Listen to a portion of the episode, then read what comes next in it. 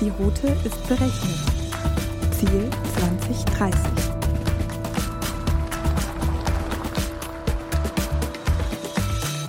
Hallo und herzlich willkommen auf der Road to 2030, dem Technologie-Podcast von Dell Technologies. Heute tauchen wir in eine virtuelle Arbeitswelt ein. Ob im Fahrzeugbau, der Architektur oder in der Medizin, die virtuelle Realität hat bereits in vielen Bereichen Einzug gehalten. Wie verändert das Arbeiten in der virtuellen Realität die Berufswelt und welches Potenzial steckt darin? Genau darüber sprechen wir heute mit Daniel Volke, Leiter des Bereiches Softwareentwicklung VR bei der Volke Unternehmensgruppe.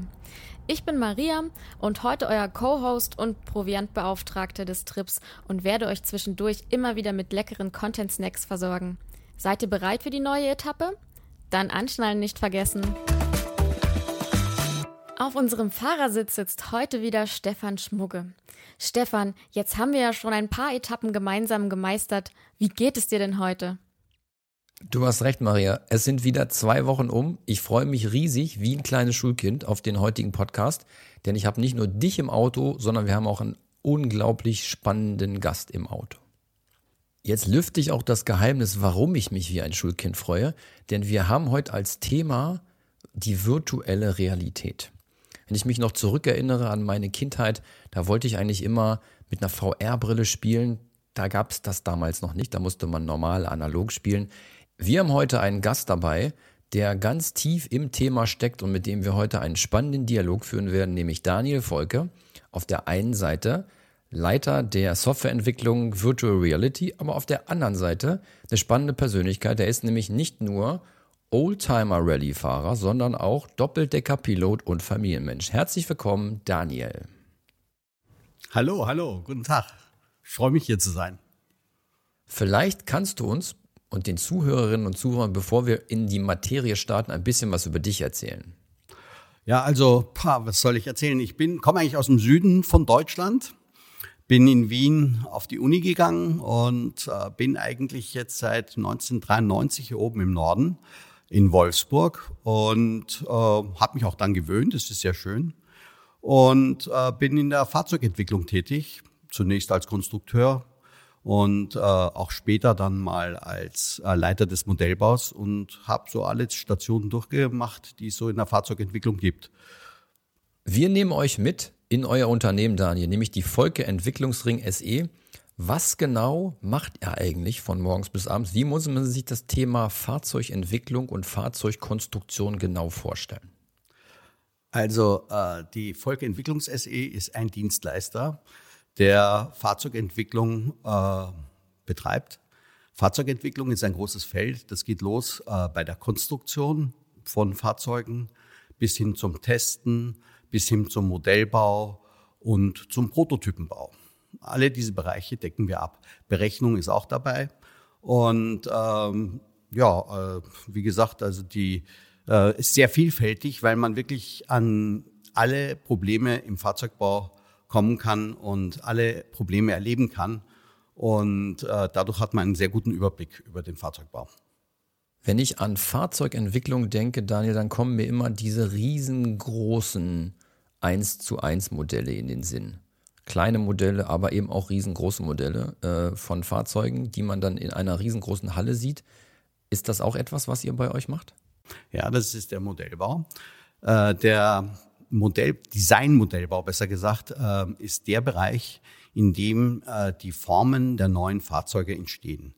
Das ist ein, ja, ein Prozess, bei dem Designer, Techniker und Moduleure zusammenarbeiten in einer Modellhalle an sogenannten Clay-Modellen, früher auch Gipsmodelle. Dieses Clay ist äh, quasi ein Plastilin, ähnlich dem Kinderplastilin. Und äh, da wird skulpturiert im Grunde genommen.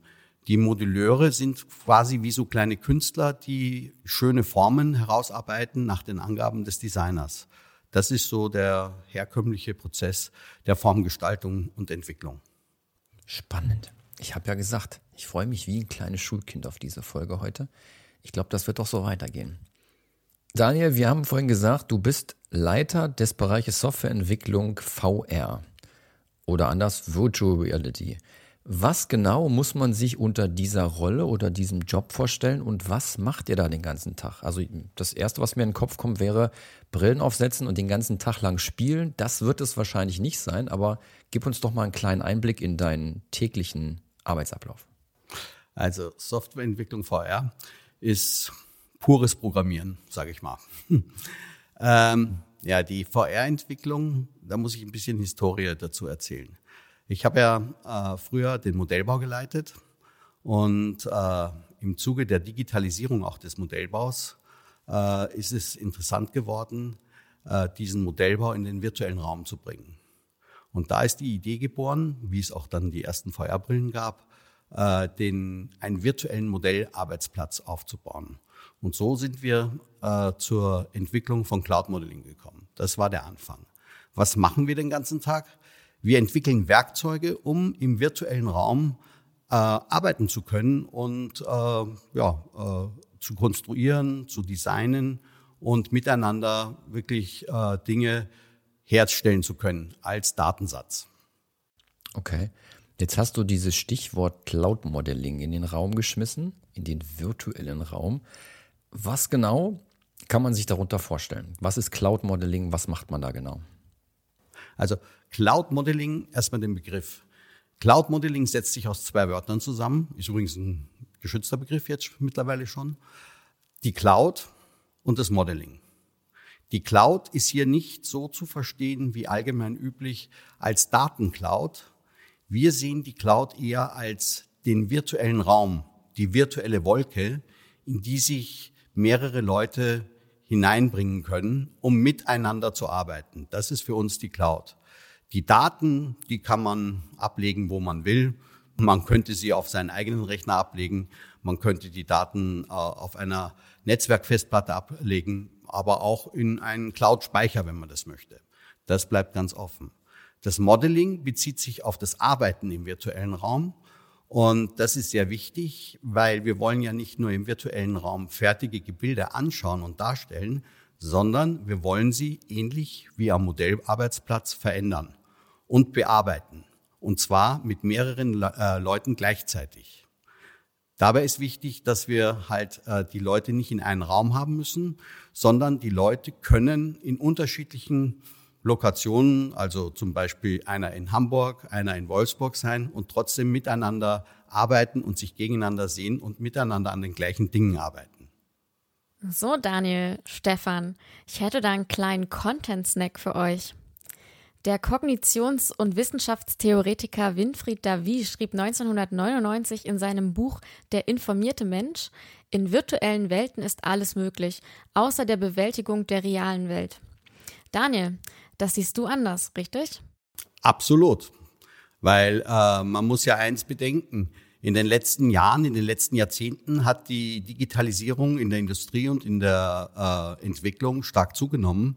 Und Daten sind eigentlich was Virtuelles. Ich kann Daten, die habe ich auf dem Rechner, die kann ich nicht anfassen. Die sind erst dann anfassbar, wenn ich aus diesen Daten Gegenstände erzeuge, sei es durch Fräsen oder Printen. Also die Grundlage äh, für Qualität und für die Erzeugung in der heutigen die, äh, äh Industrie sind Daten. Und daher, glaube ich, stimmt es nicht ganz. Stefan, was sagst du denn dazu? Hast du eigentlich schon Erfahrung mit VR? Ich hätte gerne viel mehr Erfahrung mit VR. Meine Kinder sagen auch jeden Tag, ich soll mal für unsere Playstation eine VR-Brille kaufen. Ich habe es bisher noch nicht geschafft, ähm, mich dazu durchzuringen. Aber ich kann von einem Besuch berichten beim Daniel und bei der Volker Entwicklungsring SE, wo ich mir das Ganze genau angeschaut habe. Und da habe ich natürlich auch mit einer VR-Brille gearbeitet und muss sagen, das war genau wie in dem Film Matrix. Morpheus sagt ja in dem Film, dummerweise kann man niemandem erklären, was die Matrix ist. Man muss es selbst erleben. Und genau das durfte ich bei einem Besuch von, äh, von Daniel erleben, nämlich wir haben eine Windschutzscheibe zusammen gebaut und konstruiert, um sie danach in einem Crash-Test lustiger zu verformen. Das ist schon was Besonderes gewesen. Und von daher würde ich die Frage gleich mal weiterleiten an den Daniel. Wie genau sieht eigentlich euer tägliches Arbeiten aus? War das so ein Tag, den ich da erleben durfte, oder ist das, läuft das noch ganz anders ab?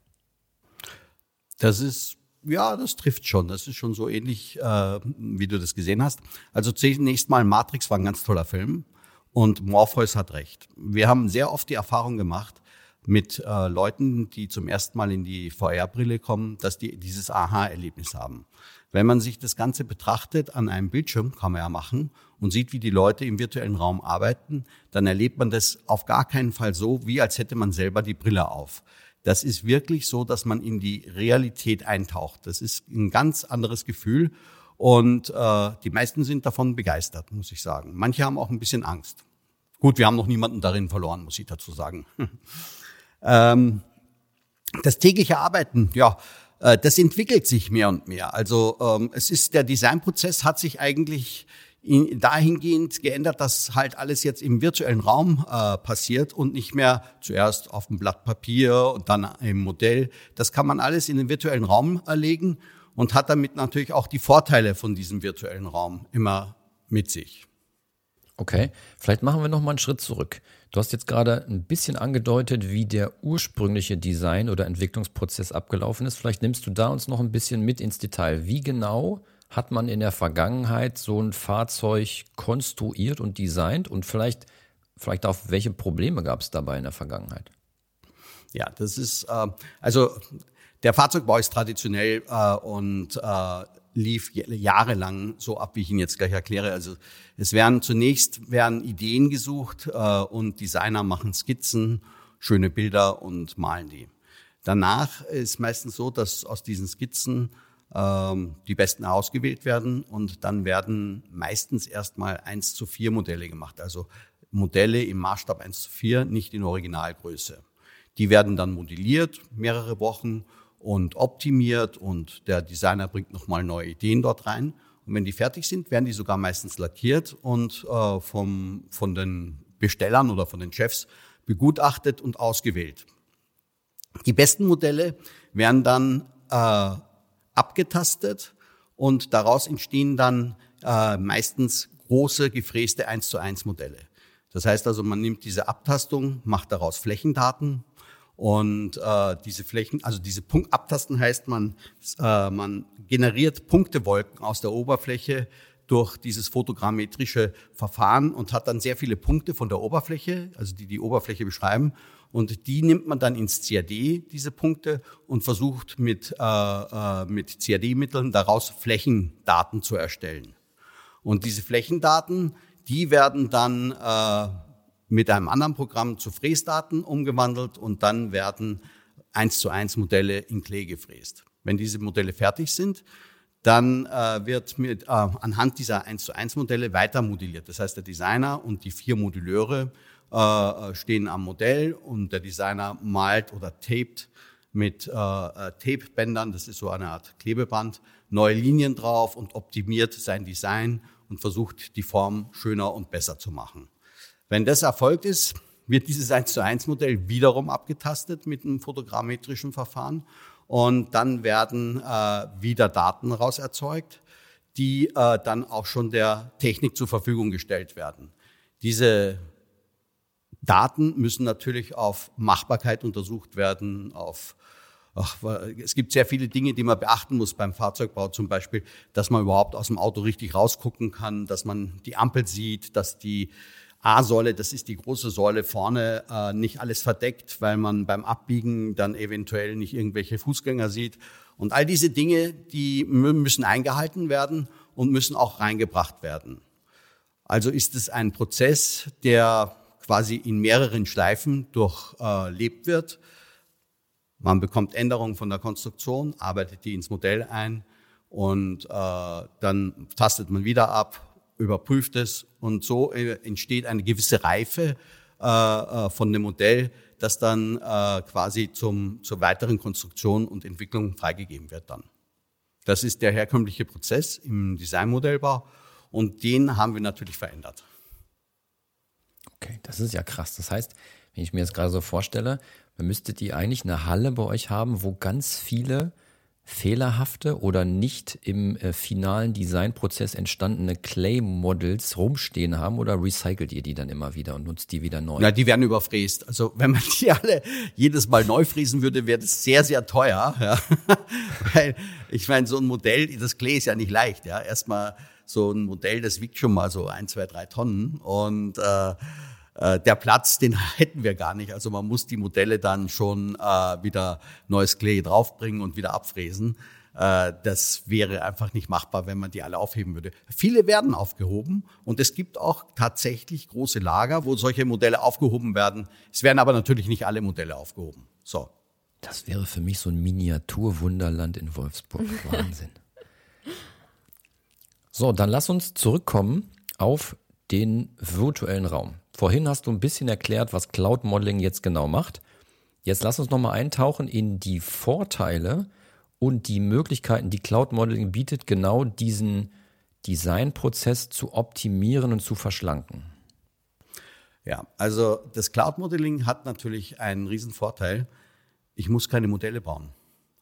Das heißt, ich kann von vornherein gleich Flächendaten erzeugen und äh, muss nicht erst ein Modell bauen und abtasten. Das ist erstmal der erste ganz große Punkt. Das spart Zeit und Geld, weil äh, Flächendaten aus Punktewolken erzeugen, das dauert schon eine gewisse Zeit, so ein, zwei Wochen mindestens. Und äh, je schneller man eben solche Flächendaten hat, desto schneller kann man auch Untersuchungen machen. Das heißt, die technischen Einflüsse, die man ja einhalten muss, fließen schneller in das Modell ein. Das heißt, der Entwicklungsablauf verkürzt sich. Wenn jetzt der Techniker zum Beispiel auch eine VR-Brille hätte, könnte er beim Entstehen dieses Modells mit dem Designer und den Moduleuren sich die Brille aufsetzen, um das Auto rumgehen und schon mal visuell das Auto begutachten und seinen Input liefern, indem er sagt, Jungs, so wie ihr die Scheibe da reingebaut habt, werdet ihr nie rausgucken können. Das klappt nicht. Macht eine andere Scheibe. Das ist ja eine ganz wichtige Information. Früher äh, musste man erstmal fertig modellieren, dann hat er nach ein, zwei Wochen erst die Daten bekommen und äh, hat dann erst seine Expertise geliefert. Also technische Einflüsse lassen sich schneller äh, in die Modelle reinbringen. Das ist das eine. Das zweite ist, ich kann natürlich mit den Leuten zusammenarbeiten, die nicht unmittelbar vor Ort sind. Das heißt, wenn ich Experten zum Beispiel habe, die Experten für Lampen sind oder für Scheibenwischer oder für was weiß ich, äh, Außenspiegel, dann muss der nicht unbedingt vor Ort jetzt hier sein, sondern der kann sich mit seiner VR-Brille in Homeoffice in Berlin oder sonst wo in den virtuellen Raum sich ja einklinken, sich das Modell anschauen, sich die Daten anschauen und sagen, okay, so wie ihr das jetzt gemacht habt, äh, ist es richtig oder ich würde dies und jenes machen, damit da jetzt keine Geräusche entstehen. Diese Dinge sind, sparen Zeit, sparen äh, Dienstreisen und sind sehr, ja, es ist also ein schnelleres Entwickeln dadurch möglich eigentlich. Das sind erstmal die ersten beiden großen Vorteile. Ein weiterer Vorteil, ein ganz großer Vorteil, also auch für die Designer ist, es gibt ja diese wunderbare Sache mit Paste und Copy. Kennt jeder, der einen Computer hat. Das ist mit Daten möglich. Ich kann Paste und Copy, das Modell vervielfältigen und eine zweite Variante ganz schnell aufbauen und die auch vergleichen.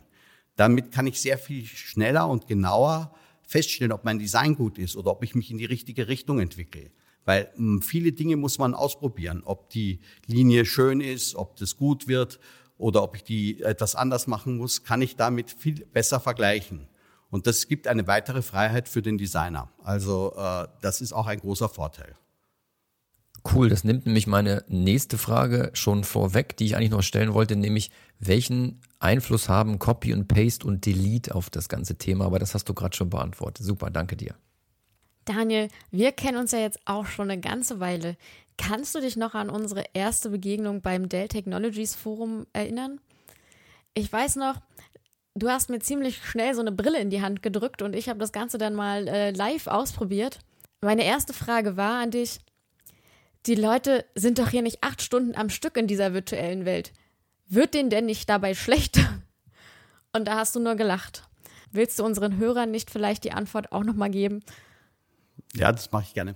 Also die, ähm, es gibt etwas, das nennt sich Simulatorkrankheit. Das ist vergleichbar wie äh, wenn man äh, schiffkrank wird, wie heißt es, äh, wenn man äh, krank wird auf dem Boot, also wenn man seekrank wird. Ähm, das passiert hauptsächlich dann, wenn die optischen Reize nicht zu den Reizen vom Innenohr zusammenpassen. Dann wird einem übel, und zwar richtig übel. So, damit es nicht passiert, muss man Folgendes beachten in der virtuellen Welt. Man muss einen flüssigen Film quasi vor sich haben. Man darf kein Ruckeln sehen und äh, das kriegt man nur dann zustande, wenn man 90 Bilder pro Sekunde rendert und erzeugt. Und das ist auch schon die große Schwierigkeit, die an die Grenzen von auch heutigen Computern und Grafikkarten und Software gehen. Das ist die, das Hauptproblem. Wenn man das einhält und äh, man hat ein gutes Bild, es ruckelt nicht, dann wird ein nicht schlecht. Also ich habe wenig Leute getroffen, denen schlecht geworden ist. Natürlich kann man nicht acht Stunden immer unter der Brille bleiben, weil einem ja auch äh, ein bisschen heiß wird unter der Brille. Aber meine Erfahrung ist auch mit Neulingen, die damit arbeiten, so ab den zweiten, dritten Tag setzen die die Brille auf und wenn sie sie wieder absetzen, sind sechs Stunden vorbei und die sagen, was, schon vorbei? Also die Leute gewöhnen sich sehr dran und bleiben auch dann wirklich da drin, weil sie das als echte Realität so ein bisschen wahrnehmen. Ähm, bisher gab es keine großen Probleme damit, muss ich sagen. Hier ist wieder der Schuljunge, der sich wahnsinnig freut, äh, wenn er eine VR-Brille aufhat. Ich bringe die Zuhörerinnen und Zuhörer nochmal zurück in den Moment, als ich das erste Mal bei Daniel war und auch so eine Brille aufgesetzt habe.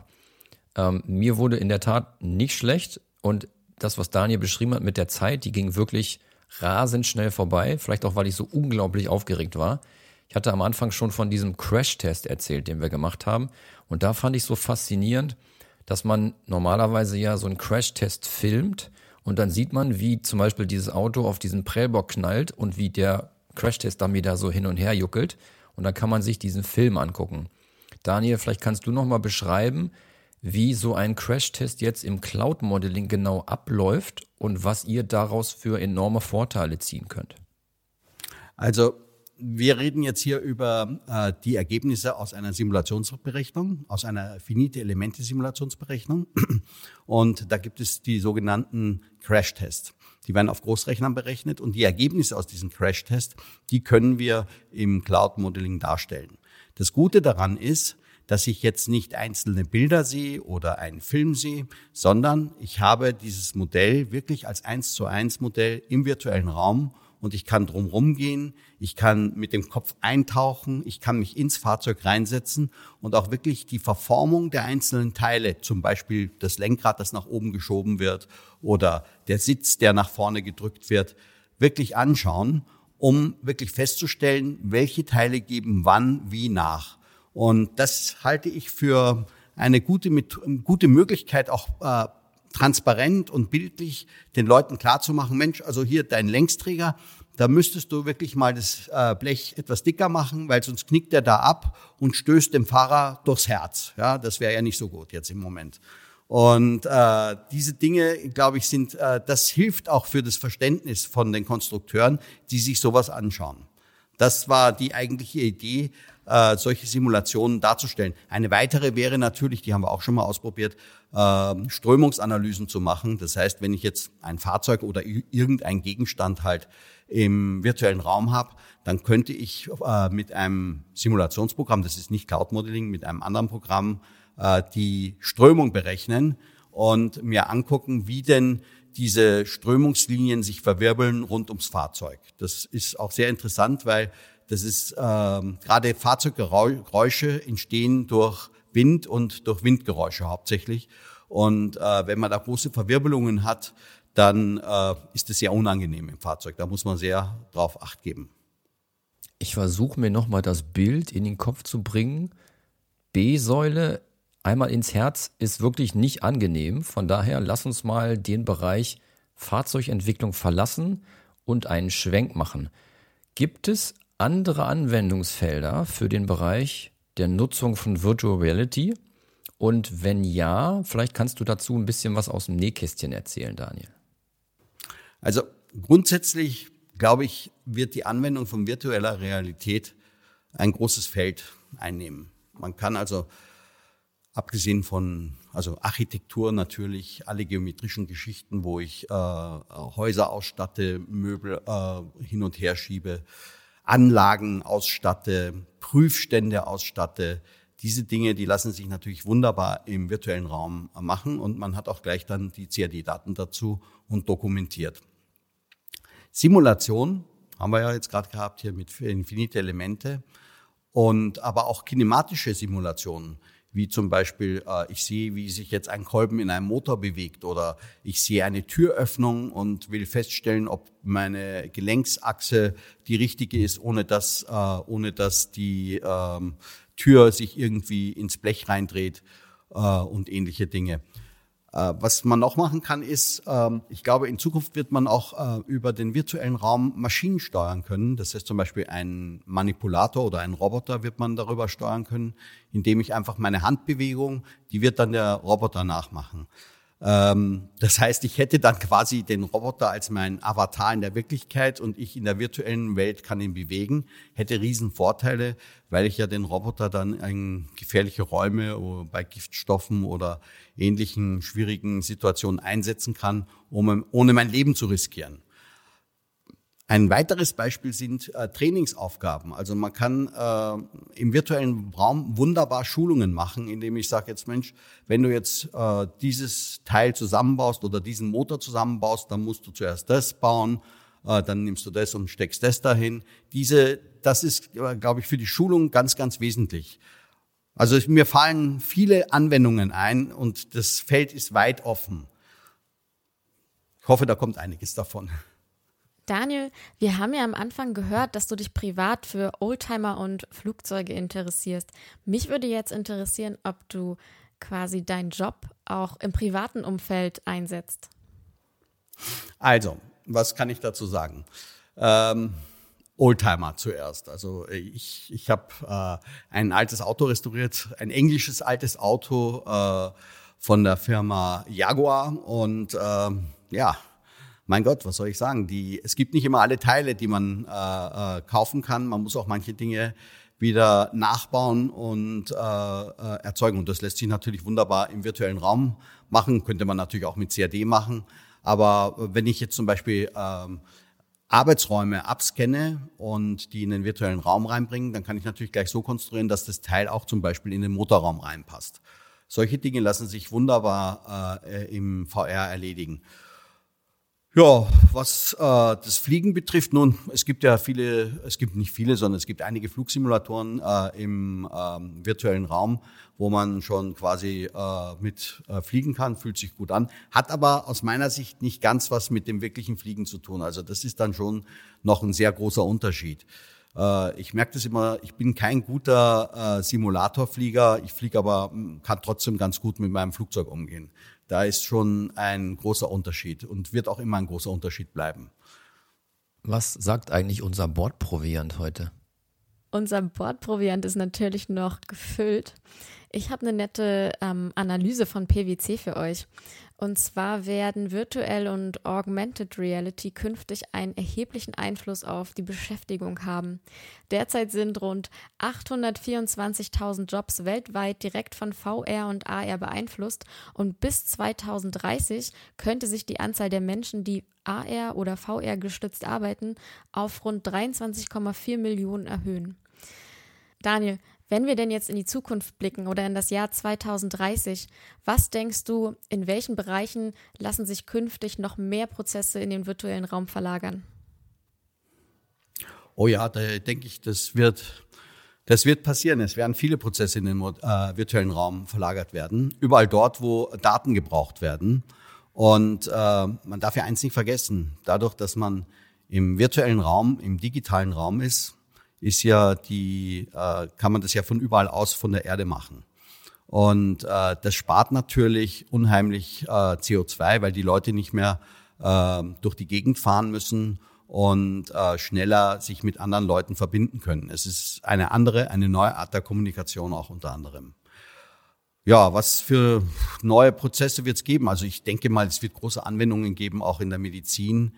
Es wird, äh, es wird je nachdem, also ein wichtiger Punkt ist halt, dass man äh, von der virtuellen Welt dann auch wieder in die reale Welt rauskommt, weil es nützt mir nichts, wenn ich im virtuellen Raum zu meinem virtuellen Drucker gehe und ein Papier ausdrucke. Ich habe dann kein Papier. Das ist virtuell. Das muss schon am richtigen Drucker passieren. Und so ist es auch mit äh, Geometrien oder mit Teile, die ich konstruiere, die müssen irgendwann mal erzeugt werden. Sei es durch Fräsen oder durch Printen.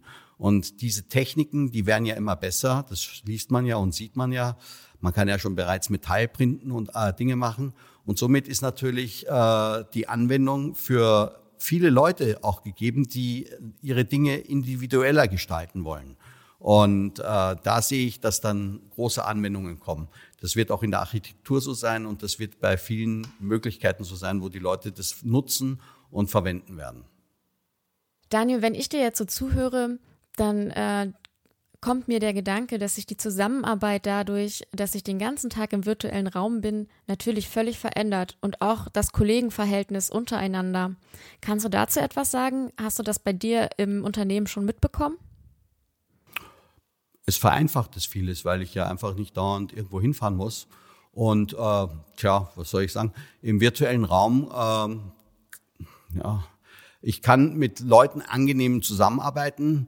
Es wird auch die Zusammenarbeit, wo ich eben mehr Gesichter erkenne oder äh, mehr Indi die Individualität der Leute erkenne, wird sich verbessern. Da arbeitet man ja dran. Und äh, puh, ja, ich meine, im virtuellen Raum kann ich keinen verletzen, sage ich mal. Also wenn mir jetzt ein Fehler unterläuft und äh, ich hau jemanden mit einer Fläche im virtuellen Raum auf den Kopf, dann spürt er das nicht. Das kann ich sicher sagen. Und so als Snackbeauftragter, ich mag ja gerne Kaffeerunden, ne? Oder wenn ich zum Teeautomaten gehe und mal einen Kollegen treffe. Gibt es bei euch noch so eine richtigen Mittagspausen oder Kaffeepausen? Setzt ihr euch auch mal haptisch zusammen? Natürlich setzen wir uns zusammen und natürlich sind wir nicht nur im virtuellen Raum, das ist ganz klar. Ähm, und natürlich trinken wir gerne Kaffee. Ich besonders. Also äh, der virtuelle Raum wird sicherlich nicht der Ersatz sein für alles. Das möchte ich ganz klarstellen. Aber es wird vieles erleichtern und vieles schneller machen.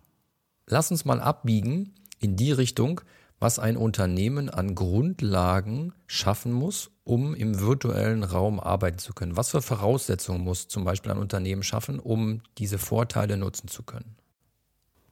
Also von der, was die Voraussetzungen sind, also einfach im Grunde genommen brauche ich eine mobile Workstation oder eine normale Workstation und eine VR-Brille und einen Internetanschluss. Das reicht. Damit kann ich arbeiten. Das ist easy. Also das ist wirklich für jeden erreichbar. Ich denke auch besonders an Leute, die gerne zu Hause arbeiten, also Heimarbeitsplätze. Ich bin ein großer Fan von Heimarbeitsplätzen, weil äh, ich denke, dass äh, es nicht nötig sein wird, in der Zukunft große Büros und Bürotowers zu haben. Ich denke, die Zukunft wird so sein, dass man auch wirklich mehr zu Hause arbeiten kann und äh, oder wo immer man eben gerade ist und äh, das eben mit der virtuellen Realität äh, wunderbar äh, erreichen kann. Äh, die, äh, die, man muss sich mal vorstellen, was das an Verkehr sparen würde oder an, äh, an Gebäuden, die ich nicht mehr bauen muss, wenn ich die Leute, äh, wenn die Leute mehr virtuelle Arbeitsplätze hätten. Das ist ja enorm. Das sind ja Kosten und Zeiten, die, die ja wirklich sehr groß wären. Gebe ich dir recht. Und allein das Thema Globalisierung äh, noch näher zusammenbringen, wenn quasi ein Entwickler in China mit einem Entwickler in Nordamerika, mit einem Entwickler in Wolfsburg gemeinsam an einem Fahrzeug arbeiten kann, das ist natürlich mit Geld und mit CO2-Einsparungen nicht aufzuwiegen.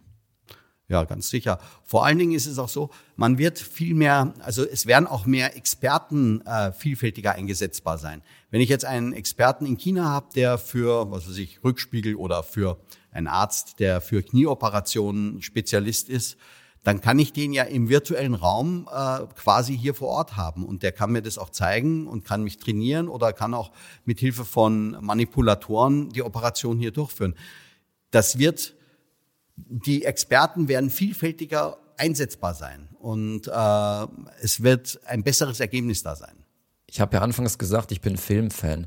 Ich stelle mir jetzt folgende zwei Situationen vor. Die erste Situation, ich bin Profiler und muss versuchen, einen Tathergang nachzustellen. Also Dinge wie von unten wurde geschossen, wo ist die Kugel eingeschlagen, welche Geschwindigkeit hatte die, war der Mord überhaupt so möglich?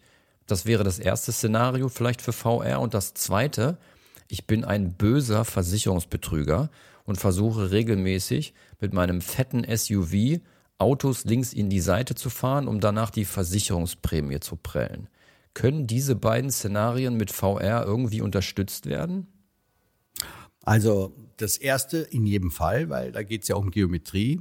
Und äh, wenn ich jetzt den Ort des Geschehens im virtuellen Raum nachbilde, dann kann ich natürlich die Position des Getroffenen einzeichnen. Ich kann die Flugbahn der Kugel einzeichnen, kann mir überlegen, also der kann nur aus der und der Richtung geschossen haben und äh, dort und dort haben die anderen Leute gesehen, äh, gestanden und haben dies und jenes gesehen. Das kann man sehr gut im virtuellen Raum machen.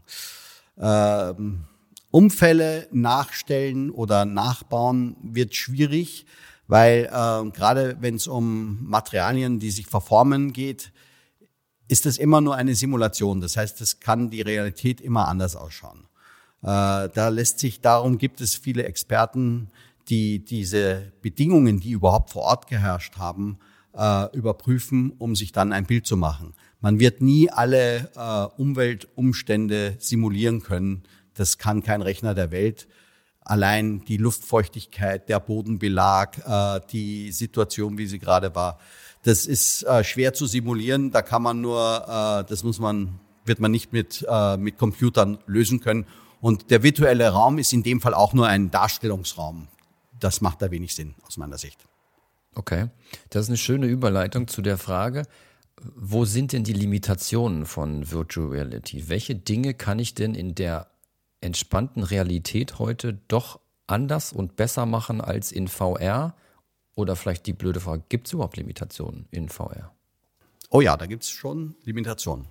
Also für mich ist mal eins ganz klar, taktile Geschichten und äh, Gerüche und ähnliche äh, äh, Sachen, also fühlen, greifen, wird man im virtuellen Raum noch nicht ähm, machen können. Das, das geht einfach nicht. Dazu, ist, ich meine, wir haben das mit Datenhandschuhen ausprobiert und mit vielen Dingen, aber das wird nie die Realität darstellen. Man kann im virtuellen Raum eigentlich nur die, den Gehörsinn und den Sehsinn äh, ähm, darstellen. Alles andere, wie ich merke, dass ich äh, aus der Kurve gezogen werde oder ich fühle die und die Kräfte, die lassen sich äh, im virtuellen Raum nicht darstellen. Und dementsprechend äh, ist es natürlich limitiert auf Geometrie hauptsächlich. Daniel, wir werden wieder ein bisschen persönlicher. Von mir als Familienpapa an dich als Familienpapa.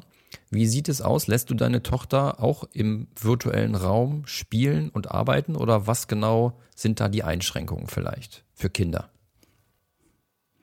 Also äh, gut, äh, die allgemeinen Einschränkungen für Kinder sind natürlich, dass sie nicht zu viel eben am Computer hängen und sich auch mit ihren Freunden direkt treffen.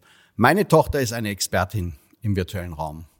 Wenn man sieht, was die mit dem VR Minecraft für Welten aufbaut, da komme ich nicht mehr hinterher. Da schlägt die mich um Längen.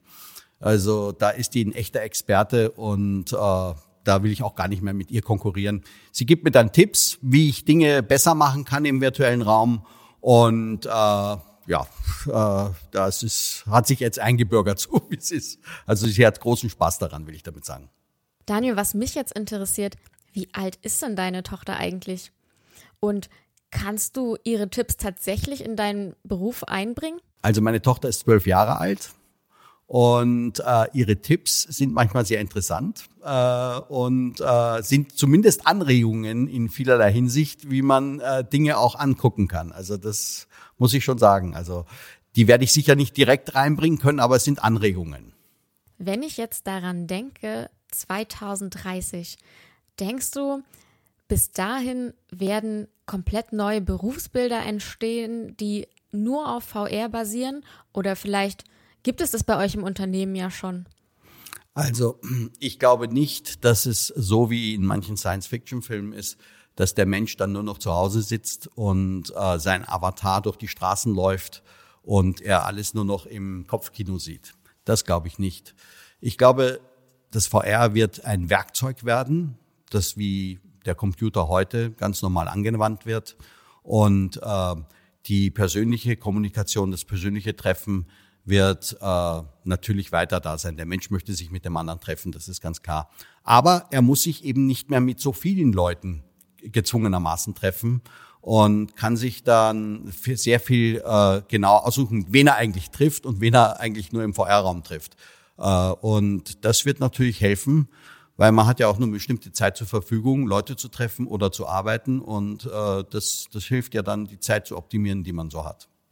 Da macht es wieder Pling und der Filmfan hat wieder ein Bild im Kopf, nämlich den Film Avatar, in dem der Kollege eigentlich liegt und eine VR-Brille aufhat und das ganze Thema virtuell in seinem Kopf oder vor seinem Gesicht abläuft. Da stelle ich mir ein bisschen die Frage, jetzt gesellschaftspolitisch gesehen, ob der User dann nicht irgendwann vereinsamt. Was meinst du dazu, Daniel? Also das glaube ich nicht, dass das so kommen wird, weil ähm, die VR-Welt hat Grenzen. Das heißt, man kann äh, keine Kräfte spüren. Also wenn ich jetzt mit einem Auto um die Ecke fahre, spüre ich, wie ich nach außen gedrückt werde. Das merke ich im virtuellen Raum natürlich überhaupt nicht. Da ist schon mal eine ganz wesentliche Grenze. Und das Zweite ist, ähm, ja, ich werde die virtuelle Welt mehr als Werkzeug anwenden und äh, für meine privaten Kontakte, wo ich wirklich mit Leuten interagieren möchte und reden möchte und Kaffee trinken möchte, bleibt mir dann mehr Zeit übrig, weil ich ja effizienter in meiner Arbeitswelt bin, wo ich äh, im virtuellen Raum arbeite. Und da sehe ich schon einen großen Vorteil drin. Daniel, eine letzte Frage habe ich noch von meiner Seite. Du hast jetzt super viel ähm, über das Cloud Modeling erzählt. Können auch andere Unternehmen mit eurer Technik arbeiten? Selbstverständlich. Also das Cloud Modeling bezieht sich nicht nur auf äh, Automobilentwicklung, das bezieht sich, das ist quasi ein virtuelles CAD-Programm und man kann damit äh, Spielzeuge äh, basteln, man kann damit äh, Architektur machen, man kann Gartenarchitektur machen. Was immer man äh, mit Geometrie erzeugen möchte, kann man damit machen. Es ist also für alle geometrischen äh, Belange anwendbar. Spannend. Unsere Fahrt nähert sich leider schon wieder dem Ende und ich muss dich gleich schweren Herzens rauslassen, Daniel. Aber bevor wir uns verabschieden, noch eine allerletzte Frage an dich. Was glaubst du, wie sieht die Arbeitswelt bei euch in Richtung 2030, so heißt ja unser Podcast, aus? Was glaubst du? Also ich denke, die Arbeitswelt äh, wird sich dahingehend ähm, verändern, dass nicht unbedingt alle Leute immer an einem Punkt fahren müssen, um zu arbeiten. Man wird mehr Heimarbeit haben. Man wird äh, mit Leuten zusammenarbeiten, die auf der Welt verstreut sind und dadurch auch mehr äh, Einflüsse von, äh, in die Arbeit reinbekommen. Das heißt, es wird vielfältiger und äh, die Welt wird eher zum Dorf aus meiner Sicht und das ist, kann man nur als positiv sehen. Sie haben Ihr Ziel erreicht. So, Daniel, leider sind wir jetzt am Ende unserer heutigen Etappe und ich muss dich jetzt leider aussteigen lassen. Es war ein super schöner Dialog mit dir und ich möchte mich ganz herzlich bedanken, dass du heute unser Gast warst. Ja, vielen Dank für die Einladung. Es hat mir auch großen Spaß gemacht und ich fahre gerne mit euch das nächste Mal wieder mit. Großartig, Daniel. Bis bald in Wolfsburg. Auch von meiner Seite nochmal ein herzliches Dankeschön an Daniel Volke ein, wie ich finde, extrem spannender Einblick in den Bereich VR und speziell, welche Vorteile VR bietet im Arbeitsumfeld und im Arbeitsalltag, nämlich dass unterschiedlichste Leute an unterschiedlichen Standorten an ein und demselben Projekt zusammenarbeiten können. Dazu kommen positive Aspekte wie ich spare extrem viel Zeit ein an dem Projekt, ich minimiere Fehlerpotenzial und ich spare natürlich auch sehr viel CO2 ein, denn die Leute müssen nicht einfach mehr zusammenfliegen und sich irgendwo treffen, sondern sie arbeiten gemeinsam im virtuellen Raum. Wir haben ergründet, dass es auch unterschiedlichste Anwendungsbereiche gibt für VR, nicht nur in der Fahrzeugentwicklung, sondern vielleicht auch im medizinischen Bereich, im Bereich von Schulungen, im Bereich von vielleicht sogar virtuellen Klassenzimmern, in denen die Schüler gemeinsam miteinander arbeiten können äh, und sich so zum Beispiel in den aktuellen Zeiten besser und äh, eher sehen können. Auch haben wir ergründet, dass es natürlich aber auch noch Limitationen gibt. Es gibt bestimmte Dinge, die ich mit VR einfach nicht abbilden kann. Wir haben das kleine Beispiel gebracht, dass der Versicherungsbetrüger wahrscheinlich nicht mit der Virtual Technology, mit der VR-Technology überführt werden kann. Im Großen und Ganzen kann man sagen, ein, wie ich finde, sehr spannendes Thema, was man, wie Morpheus gesagt hat, wirklich nur selbst erleben kann. Also von uns der kleine Appell und Tipp, setzen Sie mal eine VR-Brille auf, probieren Sie es aus und wir freuen uns auf Sie wieder in zwei Wochen hier an derselben Stelle. Wenn euch die Folge gefallen hat, würden wir uns freuen, wenn ihr unseren Podcast auf Spotify, Soundcloud oder der Dell Technologies Mediathek abonnieren würdet. In der nächsten Folge in zwei Wochen geht es um die Zukunft der Arbeitswelt. Dafür haben wir Botschafterin der Generation Y und Z, Dr. Steffi Burkhardt, eingeladen. Seid gespannt.